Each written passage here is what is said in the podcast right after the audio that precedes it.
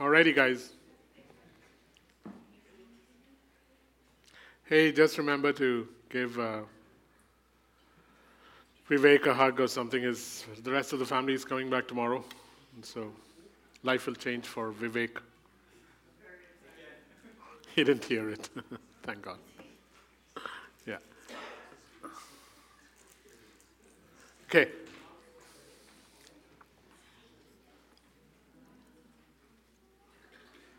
Okay, guys, so over the last uh, many weeks, we've been going through this list. Um, this was a word given uh, beginning of the year um, in Stornoway, which is an island off the coast of Scotland, which we went to because one of the things the Lord had said early in the year was, hey, there used to be a revival in the 1940, 1950s at Stornoway. It was called the Hebrides Revival. Could I initiate something like that again through you for the teens, the 20s, and the 30s. And while we were there, this was a promise that was given to the church, and it's a promise that applies to the rest of the earth. And it's not something that Acts 29 owns, but Acts 29 can initiate. And so here's what God said at the beginning of the year I am sending a purifying fire from heaven that burns up religious and historical junk. As I, the divine warrior, march, and I will deliver young men and women from nations into the kingdom. And I'm calling sons and daughters into that circle of dancing abundance and joy before the lion and the lamb. And they will be a torch bearing generation that goes forth and will not return empty. So we've been taking each line and we've been going through it over the last many weeks. Last week we did calling, uh, the week before the last, we did calling sons and daughters. Last week we did into the circle of dancing abundance and joy. Today we do before the lion and the lamb. And then we'll have maybe another two weeks before we finish this. Uh, so that's what we're planning to do right now. Let me just quickly pray for some guys who are aching and paining. Uh, so we'll pray for Emily, who is or is not here, Emily C. We'll just pray that her aches and pains stop. We'll just pray complete recovery for Sue after her fall, and we'll pray that uh, Joan recovers from pneumonia completely. Yeah. So Father, we so believe in healing. That it is your desire, your pleasure. That you were brutally striped and you overpaid for our healing. That scripture says so. That it is in the nature of the Father to heal his children. We don't examine, Father, the Hebrew and Greek of things to arrive at a conclusion. We examine the nature of the Father. We have fathers here on earth who would do the same for us. How much more you? So we believe you are here to heal. And so we bring Sue's body to you. Wherever, wherever there be any bruising, any breaking, any um, healing required, in the name of Jesus Christ, we as a church say, be healed completely, be made whole let the shalom and the wellness and the healing and the pleasure of God come upon you because we prayed that the Spirit of God would fall in this place and may He fall upon you in healing. May the same thing happen for Emily Carpenter, where her body begins to recover from aches and pains and suddenly is quickened with the life of the Spirit of God, who quickens mortal bodies, according to Romans 8. And we remember Joan, who's at home, and we thank you, Father, that that song says that um, um, my lungs will inhale breath and express praise. So, Father, we bring wholeness to her lungs so that her bones and her voice may cry out, saying, Great is the Lord. By your power, by your healing, that is present in the room right now. So we thank you, Father, for your great pleasure at doing this. You don't need to be cajoled into it, coaxed into it. This is your nature. We receive your nature. We simply receive healing in this room right now. We simply receive in Jesus' name. Amen. Cool. So we'll talk about the lion and the lamb. So if you go to Revelation 5, verse 5 and 6, Revelations 5. Revelation 5. Who's doing Sunday school? Who? Wow. Revelation 5, verse 5 and 6. Um, then one of the elders said to me, Do not weep. See the lion of the tribe of Judah. But when I looked, I saw a lamb, and he took the scroll. basically 5 verse 5 on talks about it. Let me just read it. Um, let's start at verse 1. Then I saw in the right hand of him who sat on the throne a scroll with writing on both sides and sealed with seven seals. And I saw mighty angels proclaiming in a loud voice, Who is worthy to break the seal and open the scroll? But no one in heaven and on earth or under the earth could open the scroll or even look inside it. I wept and wept because no one was found who was worthy to open the scroll or look inside. Then one of the elders said to me, Do not weep. See, the lion of the tribe of Judah, the root of David, has triumphed. He is able to open the scroll and its seven seals. Then I saw a lamb, looking as if it had been slain, standing in the center of the throne, encircled by the four living creatures and the elders. He had seven horns and seven eyes, which are the seven spirits of God sent out into all the earth. He came and took the scroll from the right hand of him who sat on the throne. And when he had taken it, the four living creatures and the twenty four elders fell down before the Lamb. Each one had a harp, and they were holding golden bowls full of incense, which are the prayers of the saints. And they sang a new song. You are worthy to take the scroll, open its seals, because you were slain, and with your blood you purchased men for God from every tribe and language and people and nation. You have made them to be a kingdom, of, kingdom and priests to serve a God, and they will reign on the earth. Then I looked and heard the voice of many angels, numbering thousands upon thousands and ten thousands upon ten thousands. They encircled the throne and the living creatures and the elders. In a loud voice they sang, Worthy is the Lamb who was slain, to receive power and wealth and wisdom and strength and honor and glory and praise. And then I heard every creature in heaven and on earth, under the earth, on the sea, and all that is in them, singing, To him who sits on the throne and to the Lamb, we praise and honor and glory and power forever and ever. The four living creatures said, Amen. And the elders fell down and worshipped. So, guys, in the Old Testament, they had these things called Urim and Thummim. Urim and Thummim were two stones, and they used to be on the breastplate of the high priest. And whenever it came to decision making, whenever it came to unfolding the destiny of things, they would go and they would seek the counsel of God through Urim and Thummim. Nobody knows how it worked. People have guesses as to how it works. These were stones. One was called Urim, one was called Thummim. One was supposed to be a positive answer, one was supposed to be a negative answer. And so you see in 1 Samuel 14, or 2 Samuel 14, Paul, uh, Saul wants to know whether he should go and fight. So what does he say? He says, Bring me the Urim and the Thummim. And he asks God, Should I go to fight or should I not? That's how they used to seek counsel. That's how they would know what destiny should unfold. That was in the Old Testament. That's how they determine things.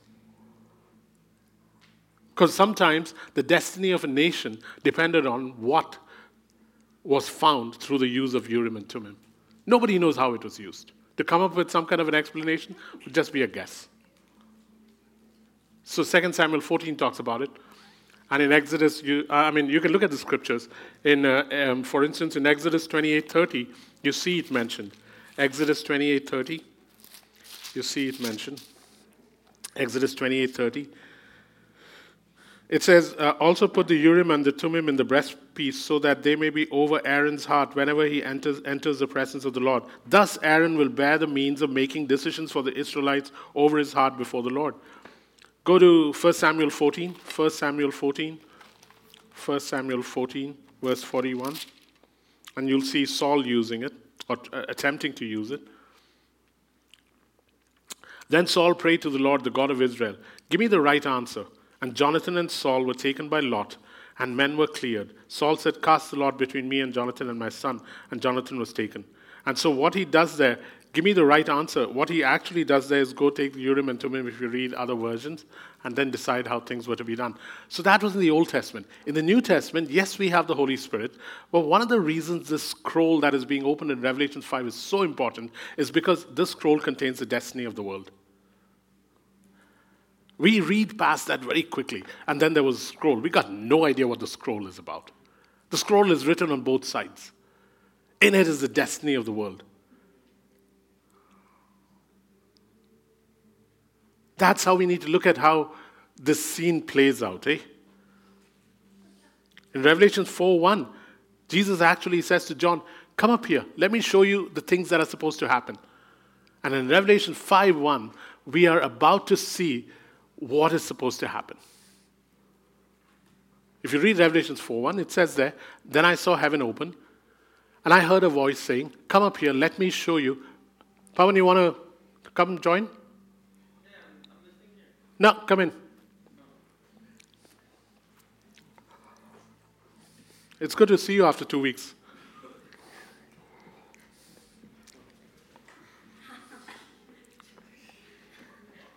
That's okay. As long as I don't step on him, he'll be fine.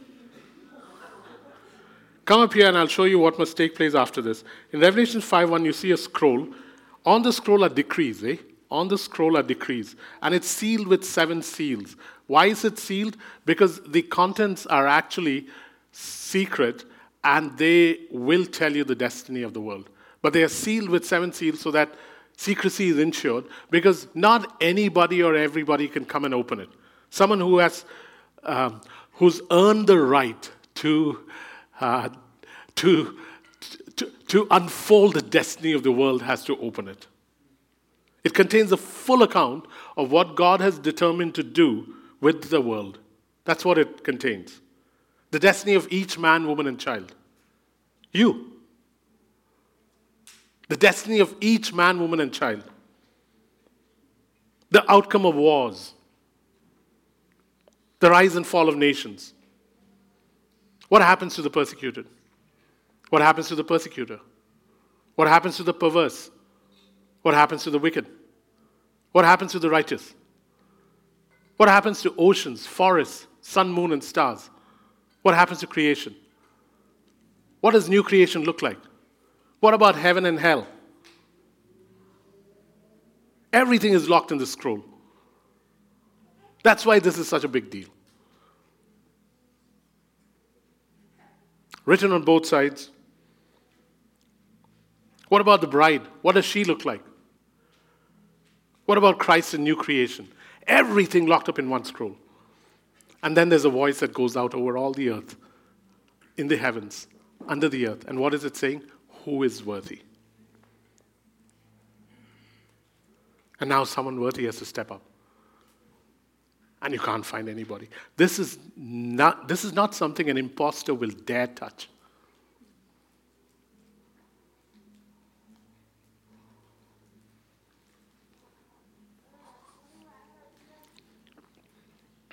And that's when John begins to weep.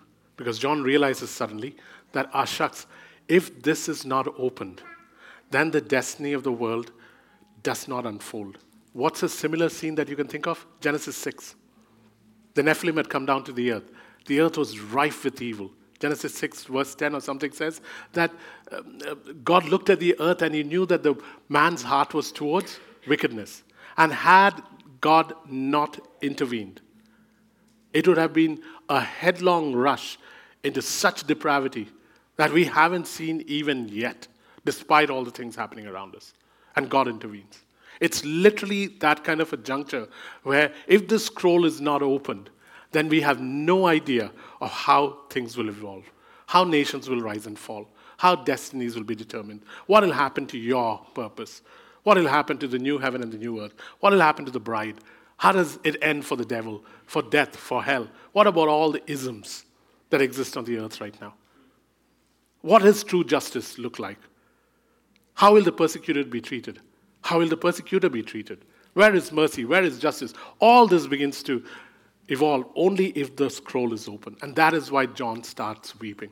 This is not some dream in which he feels like weeping. He begins to weep because he realizes if this is not open, then destiny is thwarted. And what is continuing will continue without it being interrupted. Any questions on that before we go on? God has set this as a background, eh? Because sometimes when you read Revelations 5 and stuff like that, you just think, oh, lion, oh, lamb, a scroll, big deal. At some point, you'll have to stop that. so, or I'll eat it too. No, I don't want to eat it. Any questions, guys?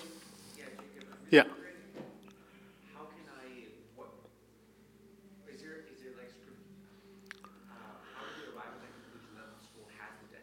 Because the rest of Revelation is the reading of the scroll.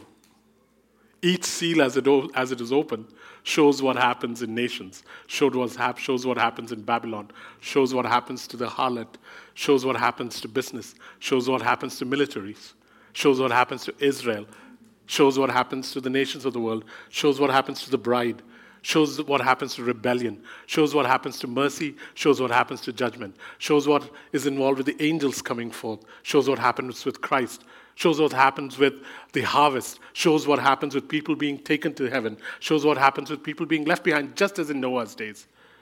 And after this, as soon as the scroll is open, now unfolds.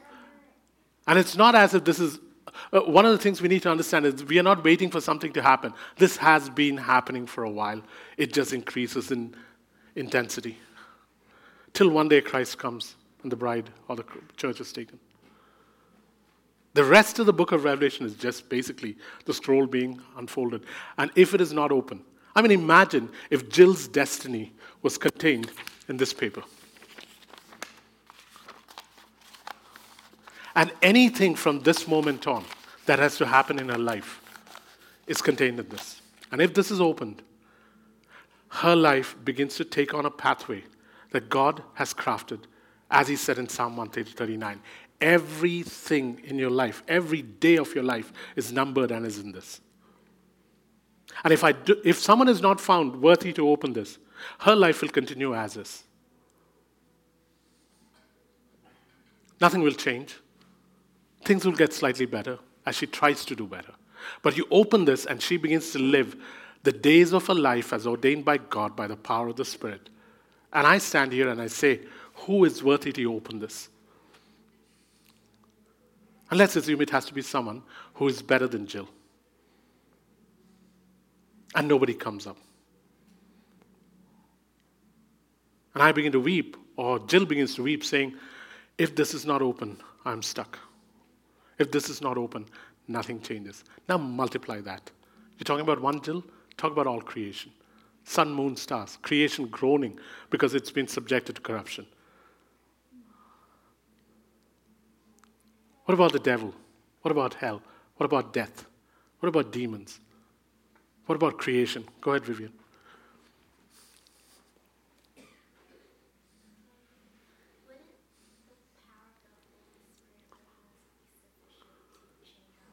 Change our lives, yes. So I was using it only as an analogy because my life can be changed. But how wonderful if you actually knew what He wanted to change you into instead of guesswork. What if, what if you knew how things were supposed to evolve? What if you knew that tomorrow you were supposed to go a place? Let's put it this way. Uh, th- this is a completely separate topic. Yeah, I'll come back to this later. Let's assume that the Holy Spirit directs your life. Yeah? But wouldn't it be great to know if he told you that tomorrow you're supposed to go to Bangkok and you knew it today and he prepares you to go to Bangkok? Or forget Bangkok, you're supposed to go to Surrey. Sometimes what is in here helps me walk in the ways of God even better. Yeah, the Holy Spirit supplies us. I was using Jill only as an analogy. When it comes to the world, it's very different. The rise and fall of nations. What are people doing in Ukraine right now? What are people doing in Russia? What about Vietnam? What about those in prisons in gulags somewhere? What about Chinese um, um, believers? What about those being persecuted? But we know the end of the story because the scroll is open. We know what happens to the devil. We know what happens to hell. We know what happens to death. Death loses its sting. We know what happens to the demonic. We know what happens to oceans, forests, sun, moon, and stars. We know what happens to the church. We know who wins. We just assume as Christians that we know everything. You know why we know? Because the scroll was unwrapped. Go ahead.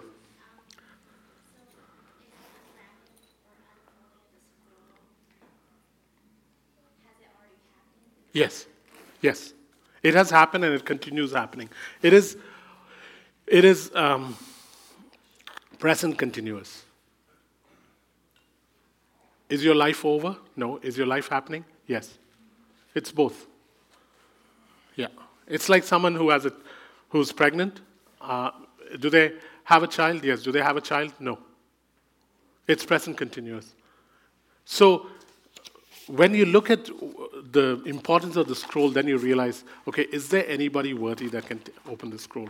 And then just when John begins weeping, because there's nobody that can now deal with what is about to happen. That's when one of the elders turns to John and says, Do not weep, for the lion from the tribe of Judah is worthy to open the scroll.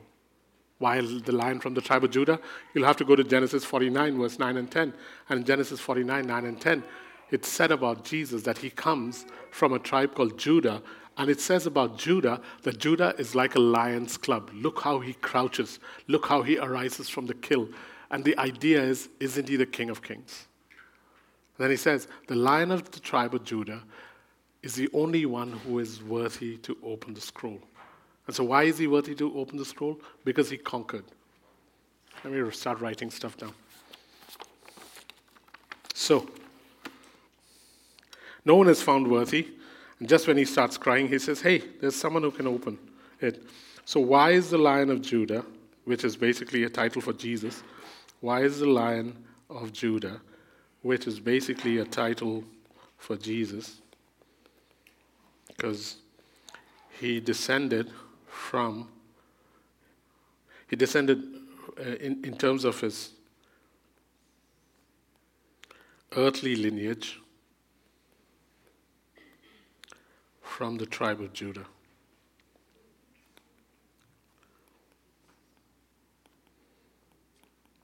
When I was a Christian, when, when I just received Christ into my life, I was in India at that time, walking in a city called Bangalore. And there was this guy who was asking me questions, and he said, So, is uh, Jesus man or is Jesus God? And uh, I didn't know enough scripture, eh? And then later on, I found out, okay, so he was 33, but he is the ageless, ancient one.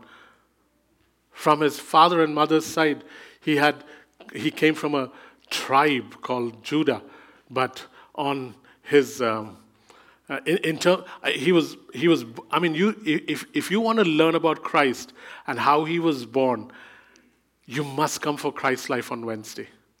It talks about how he was born of a virgin not through any sexual contact. Born of a virgin impossible miracle but prophesied multiple times in the old testament. 70 or 80 prophecies about jesus coming and being born and they all come to pass. And so on one hand, his spiritual lineage was he is God who appears in flesh. In terms of physical lineage, he is born in a house with parents, but not through sexual contact, but born of a virgin. Impossible. And that's a miracle of Christ's birth, right? I didn't know how to answer these questions. And then you find scripture saying, in Romans it talks about it. In Romans it says, on his parents' side, he was born from the tribe of Judah, but he was the son of God. So, how does God have a son? Come on Wednesday. What does it even mean when you say God has a son? Does he actually have a son? Find out on Wednesday. It's worth it, it's mind bending and beautiful. Yep.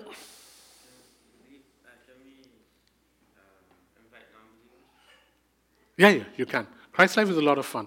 Christ's life is basically what's the life of Christ about? Who is this Jesus Christ? Is he 100% God or is he 100% man? How can both exist together? What about his parents? How was he born? How can you have someone called the Son of God? Does God have a son? How did the Son happen? Who is the Father? Who is the Son? Who is the Holy Spirit? How does God come into my life? How does he stay in my life? What does it mean to be a new creation?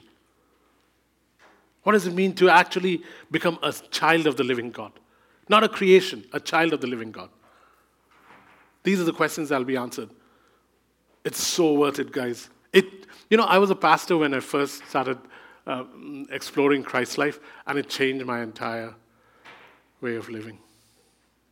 So if you haven't attended it before, come. If you have attended it before, come even earlier. So, why is the Lion of Judah, which is a title for Jesus, worthy of opening the scroll? The answer is in chapter 5, verse 5. He is worthy of opening the scroll because he has conquered.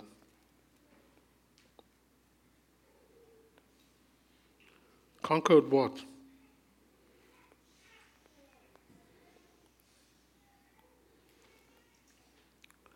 Conquered sin, conquered death, conquered the devil, conquered hell. How? This is the cool part. He conquered the lion of Judah, as in Jesus, the King of Kings. The lion of Judah conquered by becoming the lamb that was slain to purchase you and creation out from sin, death, devil, and hell. That's why the Lion of Judah is worthy to open the scroll. Do not weep, for behold the Lion of Judah. He is worthy to open the scroll. Why is he worthy to open the scroll? He is worthy to now unfold the destiny of the world. He is worthy now to de- decree the rise and fall of nations. He is worthy now to make all creation new. He is worthy now to decide the outcome of wars. He is worthy now to handle the persecutor and the persecuted. He is worthy now to show justice or mercy to the wicked and to the righteous. He is worthy now to decide who goes to heaven and who is part of the church. He is worthy. He is worthy. Why is he worthy? Because the lion of Judah, Jesus Christ, the King of Kings, the one who is the creator of the universe, the one who rules everything, he decided that even though I am the King of Kings, I will now take on the role of a lamb. He rides into Jerusalem as a king, but he's led to slaughter out of Jerusalem like a lamb. He rides in like a king. People are bowing before him, throwing palm trees before him, putting their clothes before him so he can ride on them. He comes in like a king, but he leaves Jerusalem three days later, or one and a half days later. He leaves Jerusalem as a lamb being led to slaughter. Why? Because in, in the Old Testament, it didn't matter which religion you practiced in the, before Christ, every religion would slay animals and cause their blood to flow for the forgiveness of sins. And here comes the King of the universe who takes on the form of man. And he says, Even though I am king, I will now become a lamb and I will be slain for you, not just for you, but for entire creation, so that everything that has been distorted by sin, death, devil, and hell is bought back, ransomed back, purchased back. Therefore, now, the Lion of Judah is worthy to open the destiny of every man, woman, and child in creation. Because now what he says will happen. This is how it works. The reason he is worthy is because one who is lion has decided, I'm going to take on the role of a lamb.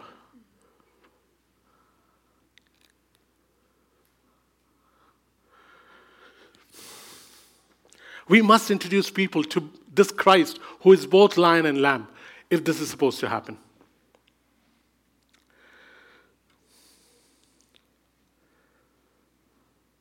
The central theme of the New Testament is very simple victory is always through sacrifice. Your master, your Lord, your Savior, the one you worship, the one you sang to earlier today, he lives like this.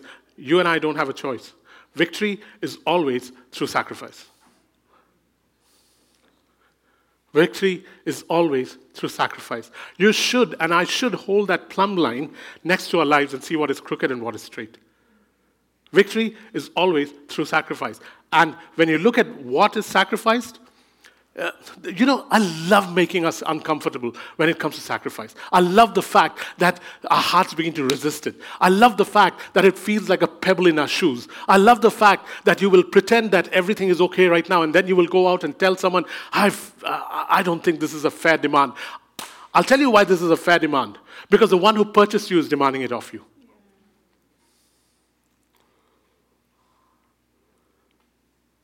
And there will never be a day here on earth where I'll become like Christ in terms of sacrifice. But my God, I want to get as close as possible, and so do you. So, what, do you, what are we talking about when we talk about sacrifice? There is no victory without sacrifice in the kingdom. And these are the things we sacrifice time, talent, as in abilities, treasure, relationships, As I call out this list, list, as I call out this list, just try and figure out, as I go down this list, which really irks you. And the moment it irks you, put a little star next to it. Because you know where your problem lies. Okay? And if all of them irk you, come and meet me later.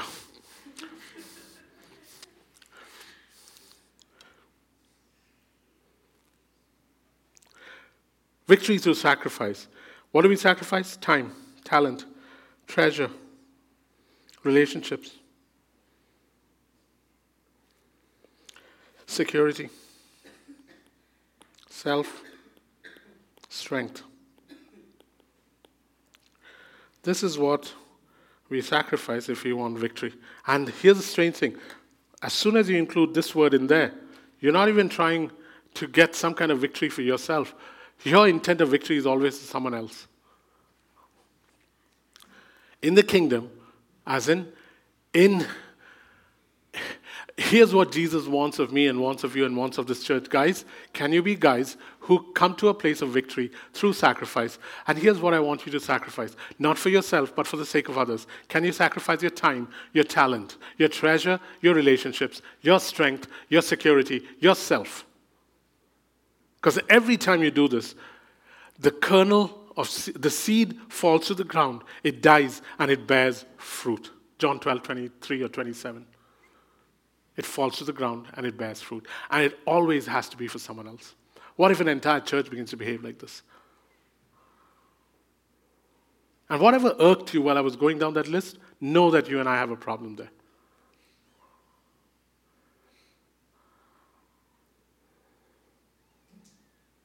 Luke 14, 26. In case you think I'm pulling this out of nowhere, Luke 14, 26. I know you're familiar with it, but let me throw some salt into your wounds. Luke 14, 26. If anyone comes to me and does not hate father and mother, wife and children, brothers and sisters, yes, even their own life, such a person cannot be my disciple. What does the word hate mean? Let me explain it. If you want to be my disciple, you must, by comparison, hate everyone else your father, mother, wife, and children, brothers and sisters, yes, even your own life. Otherwise, you cannot be my disciple. Another way of explaining it is anyone who comes to me but refuses, if that alarm is meant for me to stop, it ain't working. Anyone who comes to me but refuses to let go of father, mother, spouse, nice try, Vivian, and you took a lot of time asking those questions. It's your fault. Anyone who comes to me but refuses to let go of father, mother, spouse, children, brothers, and sisters, yes, even one's own self cannot be my disciple. Let's go to Mark 10 28. Mark 10 28. Mark 10 28. Here's what it says Peter tried another angle. We left everything and followed you. Jesus said, Mark my words. No one who sacrifices house, brothers, sisters, mother, father, children, land, whatever, because of me and the message, will lose out. They'll get it all back, but multiplied many times in homes, brothers, sisters, mothers, children, and land, and also in troubles, and then the bonus of eternal life. This is one again, once again the great reversal. Many who are first will end up last, and the last first. Here's the other thing, guys. If you are a believer, you also need to know that every time I hold on to any of these, I will eventually lose it. Especially if you've been attending this church for a while and you hold on to any of this, you will lose it. It's not a negative confession, it's a fact of life.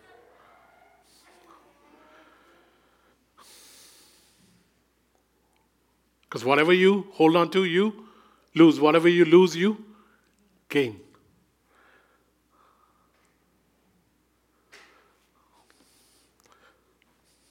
Any questions?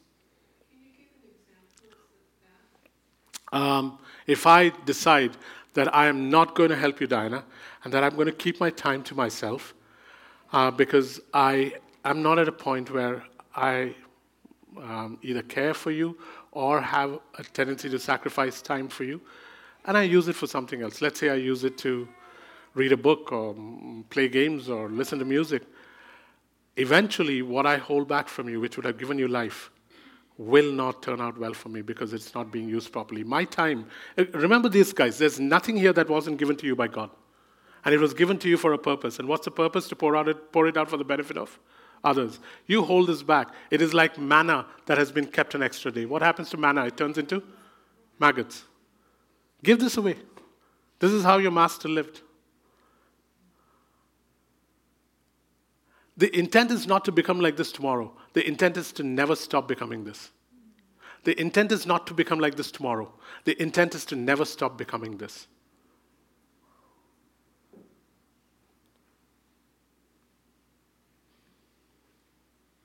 Never stop becoming this. Continuously moving towards it. Doesn't matter whether you run, I mean, most people I walk with walk really faster. The only person I enjoy walking with is my sister.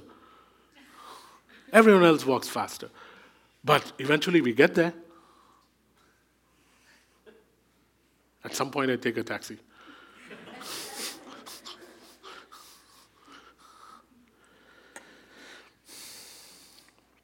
Another word for uh, sacrifice is giving up or letting go. Sacrifice is not a 2023 word of the year. So uh, instead, the right word would be giving up, given up. Anyone who has given up this, that's what Jesus says. Anyone who lets go. And these are the things we let go of. Because victory is always through sacrifice. Who, rep, who, who represents victory? Lion. Who represents sacrifice? Lamb.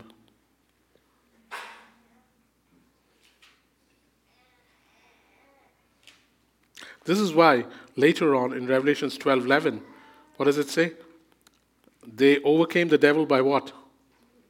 By the blood of the lamb, as in the blood that Jesus Christ shed, by which sin, death, devil, and hell was defeated. By the blood of the lamb, that's the first one. And then it goes on to say, by the word of the testimony. And what it means is they faithfully proclaimed what Jesus did and what he will do. Both what Jesus did and what he will do. And then the third one was that they didn't withhold their lives, but were willing to pour it out, even if it meant death.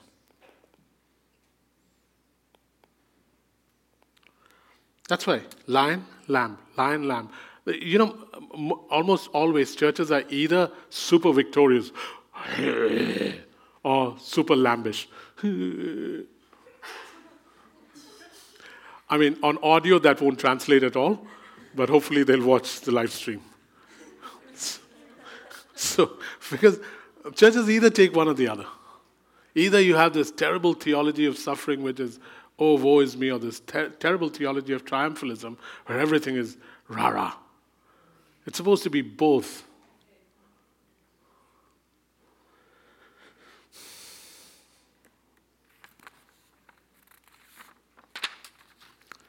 The church carries the responsibility to represent both lion and lamb. You and I carry the responsibility of representing, of us being both lion and lamb. Hey, shift your attention to the lamb. You know, there were many pictures that I could put up for lion and the lamb, and they usually show a lion either uh, sitting majestically and a lamb sitting meekly. Um, and yet, look at the lamb of as portrayed in the book of Revelation, you'll find a strange thing about him. He ain't no lamb being led to slaughter. He now bears the marks of slaughter, but he ain't no uh, lamb being led to the slaughter. So look, look at these scriptures. It's very different. When he was being led to the cross, yes, he was like a sheep that does not speak, being led to be slain, so that with his blood he can redeem you, purchase you, ransom you. But once he rises, look at the picture of the lamb. Go to Revelation 6:16. This is no ordinary lamb. Strangely enough, Christ as king and lion possesses the nature of a lamb, and Jesus as the lamb of God possesses the nature of a lion. In Revelation 6:16, it says, "Fall on us and hide us from the face of him who is seated on the throne and from the wrath of who? The wrath of the lamb. Whoever thought that the lamb could be wrathful? You know why the lamb can be wrathful? Because he's paid the price to redeem everything. And if you still resist him, what is there left? He took on the wrath of the entire earth to redeem you and you and you.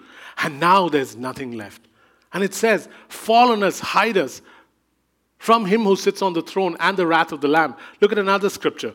It's in Revelation 17 14. Revelation 17 14. And it says that the nations of the world will gather together and they will make war on the Lamb. And look at who will conquer them. Not the lion. The Lamb will conquer them, for he is the Lord of lords and the King of kings. So, at the end of the day, this is no ordinary lamb. This lamb carries the nature of a king. Here's what we see then. Can you have your splendor, your weight, your magnificence mingled with humility? Can we present that? Can you present that? Can you present a God who is, on one hand, transcendent, as in he lives beyond time, space, earth, and yet incarnational, as in he's also willing to now dwell amongst men. Can you, can you be uncompromisingly just? And can you yet be merciful? Can you be only good and yet have patience with evil?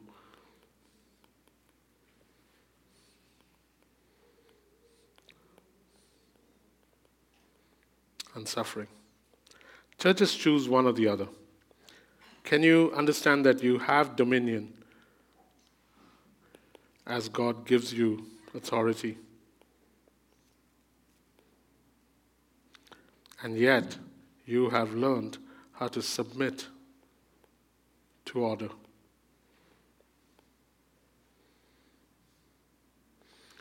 Can you understand God's majesty? and also understand how he is meek. Can you understand that he can you understand and display the wisdom to stump scholars and yet the simplicity to draw children?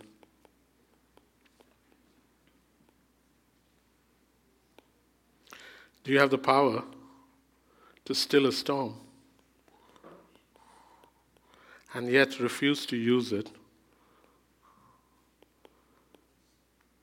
to get off the cross or change bread into stone.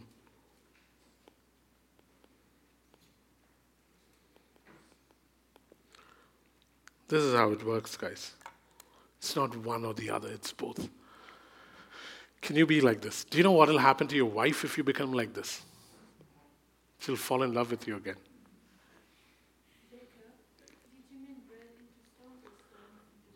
Uh, stones into bread. yeah.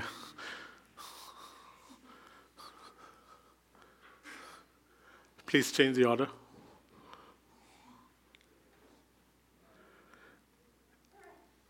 Can I be this? Pardon?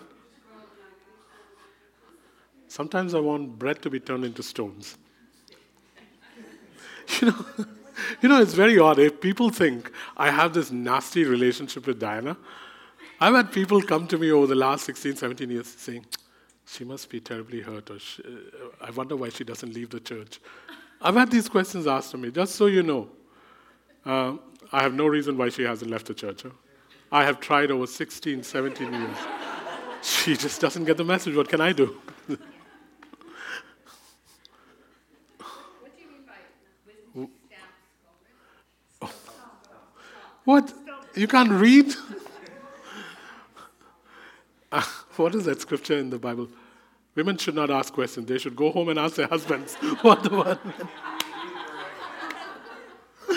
oh my God, I'm opening a can of worms.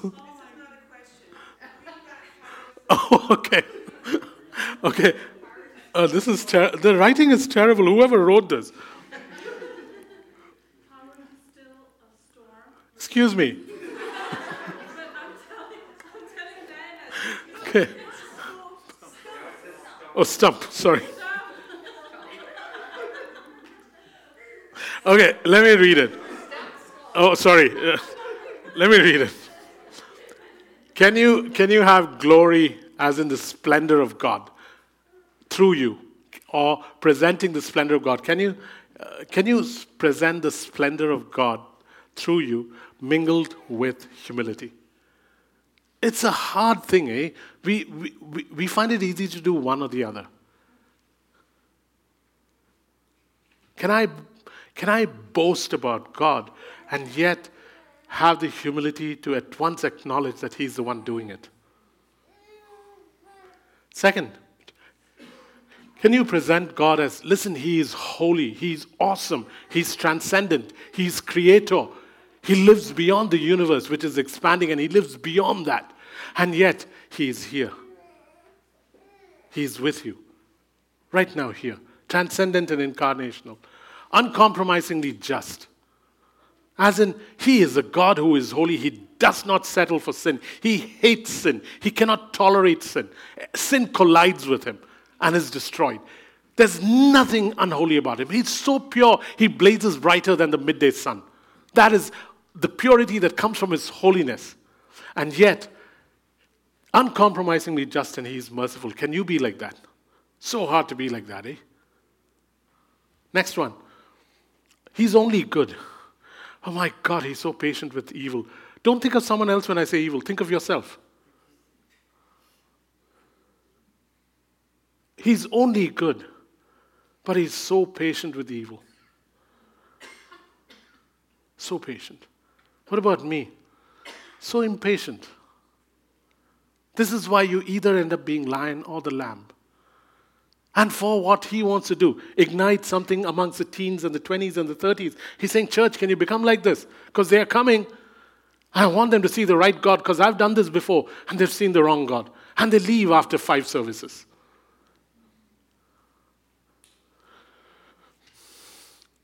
Can you, can you present him as someone who has given you dominion and authority? As in, on one hand, he gives you authority, gives you authority over nations, gives you authority over demons, gives you authority over sickness. Sicknesses get healed, demons get chased out, nations get changed. On one hand, he gives you dominion and authority. On the other hand, can you submit to order? Or do you chaff at order? Here's a simple truth, like guys, when it comes to authority. The degree of authority you exert is directly proportional to the degree of authority you submit to the degree of authority you exert anywhere in this world in the name of Jesus Christ is directly proportional to the degree of authority you submit to. Directly proportional. We see that in the story of the centurion. Next one majesty.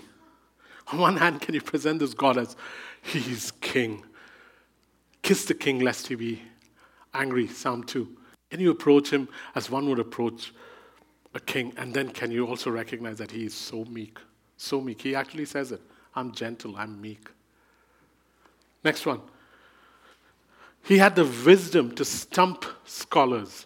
He had the wisdom to stump scholars. They came and tried arguing with him. Do we have the wisdom for that? We are so blooming Christianese. We lose our sound bites. Huh? God hates sin but loves the sinner, it means nothing.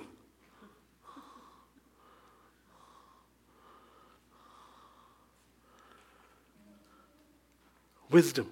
Wisdom is when you ask God for how do I present this. Wisdom is not human. That's Sophia. Sorry. Wisdom is something else.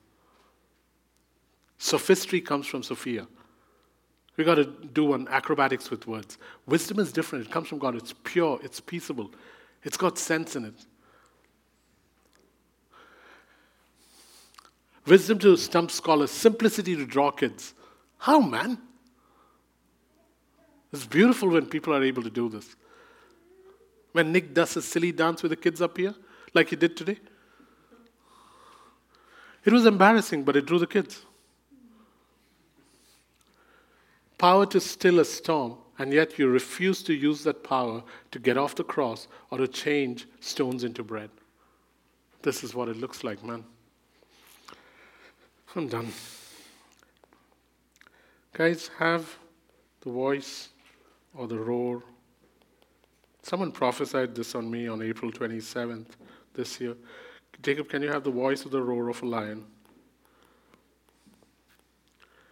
And the embrace of a lamb. What a beautiful way to put it, eh?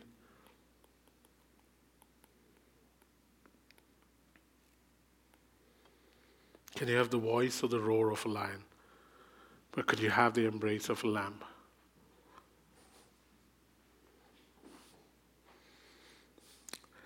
Last line I want to share with you as to why this is important is because this church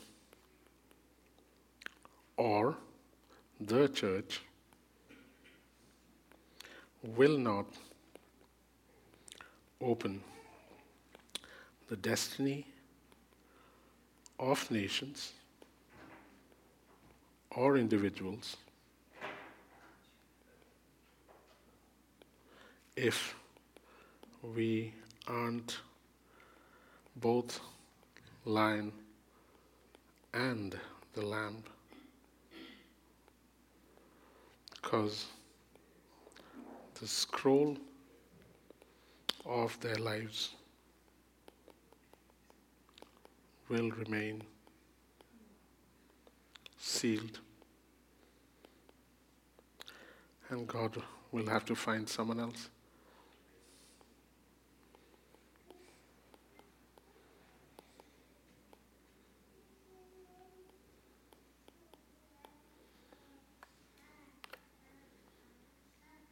This church or the church will not be able to open the destiny of nations or of individuals if we aren't both lion and the lamb, because the scroll of their lives will remain sealed and God will have to find someone else to do it.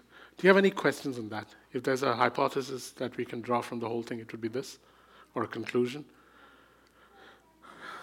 Do you realize that is important? That if you are, if, if Matt decides that he will not voice things, he will not carry the roar of a lion, if I decide that I will not sacrifice. That I'll be victorious, but I will not sacrifice. I will not sacrifice my time, treasure, talent, strength, relationships, security, self. That's what I, may, I decide. So I decide I won't do that. I refuse to move from lion to lamb. He decides, no, I'll be meek, but I will not voice, I will not roar, I will not begin to take the finished things of God I will not do anything with them. Now multiply that by about 20 or 30, and you have an entire church that is now incapable of opening the scroll of nations or lives, and God will have to go looking for someone else. Go ahead, Vivian.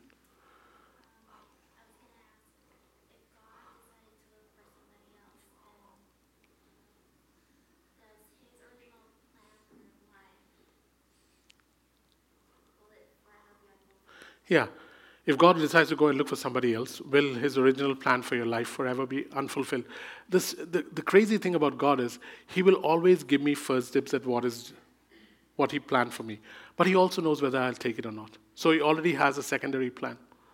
He knew that Moses was going to refuse uh, leading the people. So he already had Aaron in the background. But was, was Aaron his first choice? Absolutely not. Aaron was a standby that was brought in. So God goes to Moses and say, "Hey Moses, didn't I make the mouth? Why are you so scared about stammering? I'm sending you. Go." But Moses keeps saying, "No, no, no." So what does God do? Okay, get your brother, Aaron, and now Aaron becomes his spokesman. But Aaron was never supposed to be in the picture as Moses' spokesman. It wasn't part of the plan. But God, because He's a father and He can see into the future and know every decision I make, He already has a second plan that is as beautiful as possible. When your child does something and fails, you don't abandon him. I mean, my parents wanted to make me a doctor. That didn't work out, so they decided, okay, at least try for dentistry. That didn't work out, so they sent me for zoology.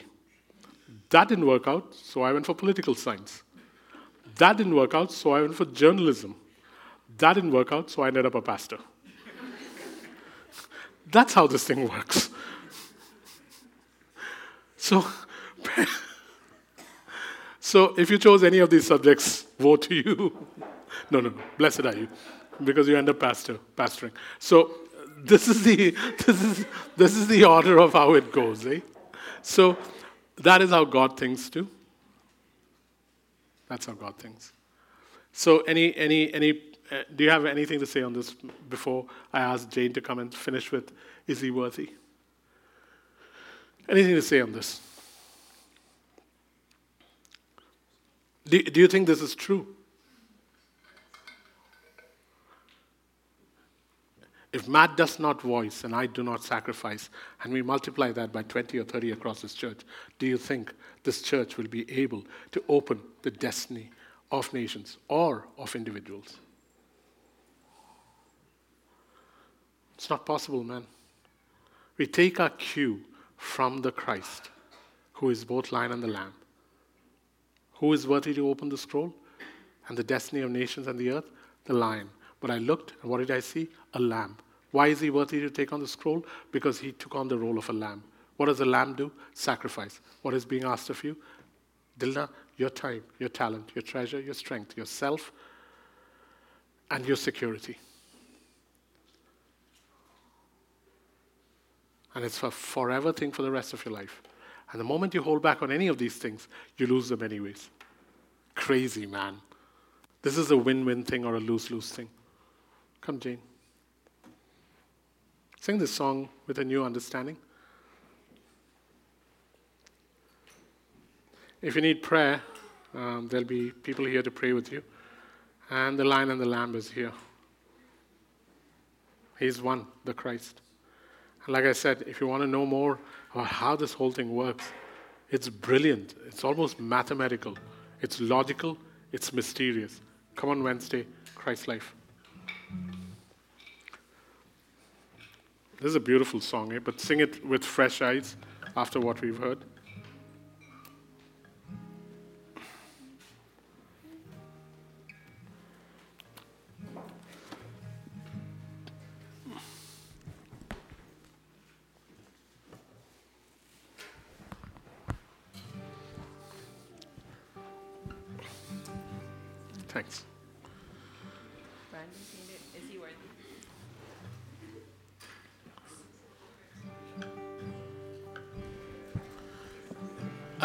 The, the, reason we can sing this song afresh is when you see the words, you realize that this is where the, the first verse talks about where the world is heading, and then someone intervenes. And he opens the scroll, and it begins to change. But someone has to open the scroll for this to end. And none was found worthy till he steps up. And he is worthy because he paid a price in blood, and now it changes. Do you feel the world is broken? We, We do. do. Do you feel the shadows deepen? We do. But do you know that all the dark won't stop the light from getting through? We do. Do you wish that you could see it all made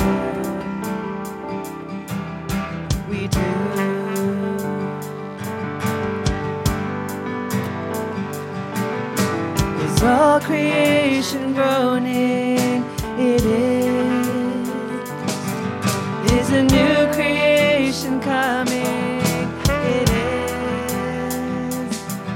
Is the glory of the Lord to be light within our midst? It is. Is it good that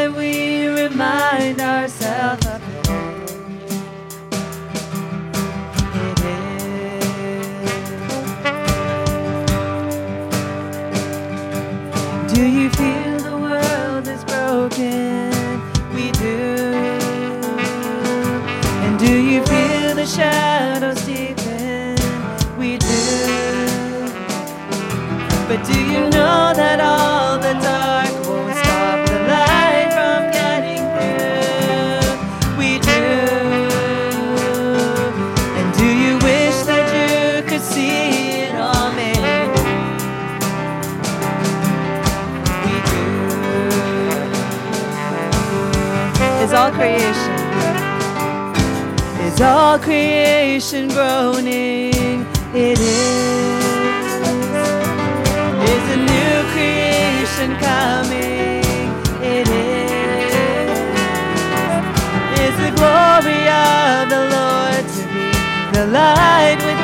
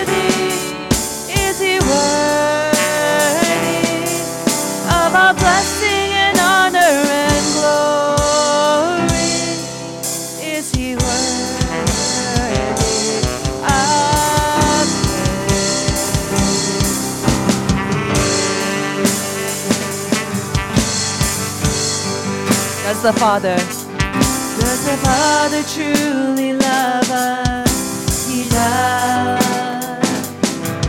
Does the Spirit move among us? He does. And does Jesus, our Messiah, forever those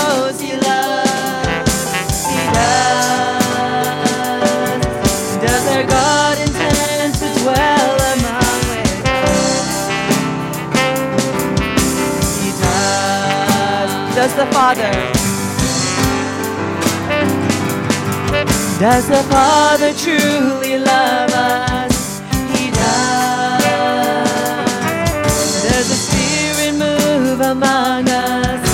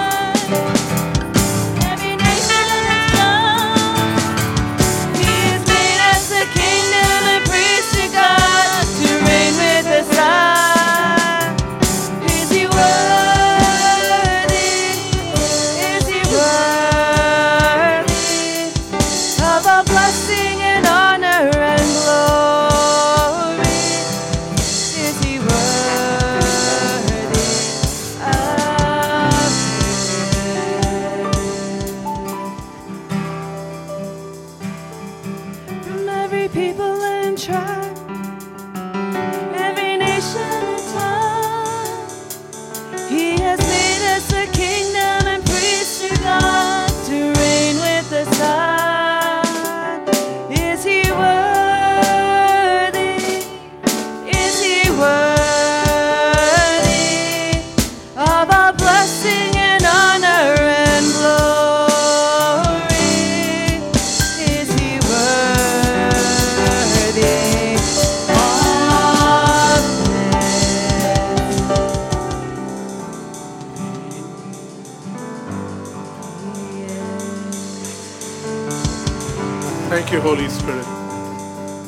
showing this about Jesus. Our hearts are blessed. We know this not because we are Christians. We know this not because we read the Bible. We know this not because we read the book of Revelation. We know this not because some pastor taught us. We know this because you, the King of the universe, laid down your life like a lamb, shed his blood to purchase people from every tribe and nation. Because you did that. You were worthy to open the scroll and show us the life that lies ahead. This week, help us to go and bring others in. Bring others in. Bring others in. They overcame the devil by the blood of the Lamb, by faithfully bearing witness to what Jesus has done and what Jesus will do. And they did not love their lives to the point that they would not lay it down, that they would not face rejection.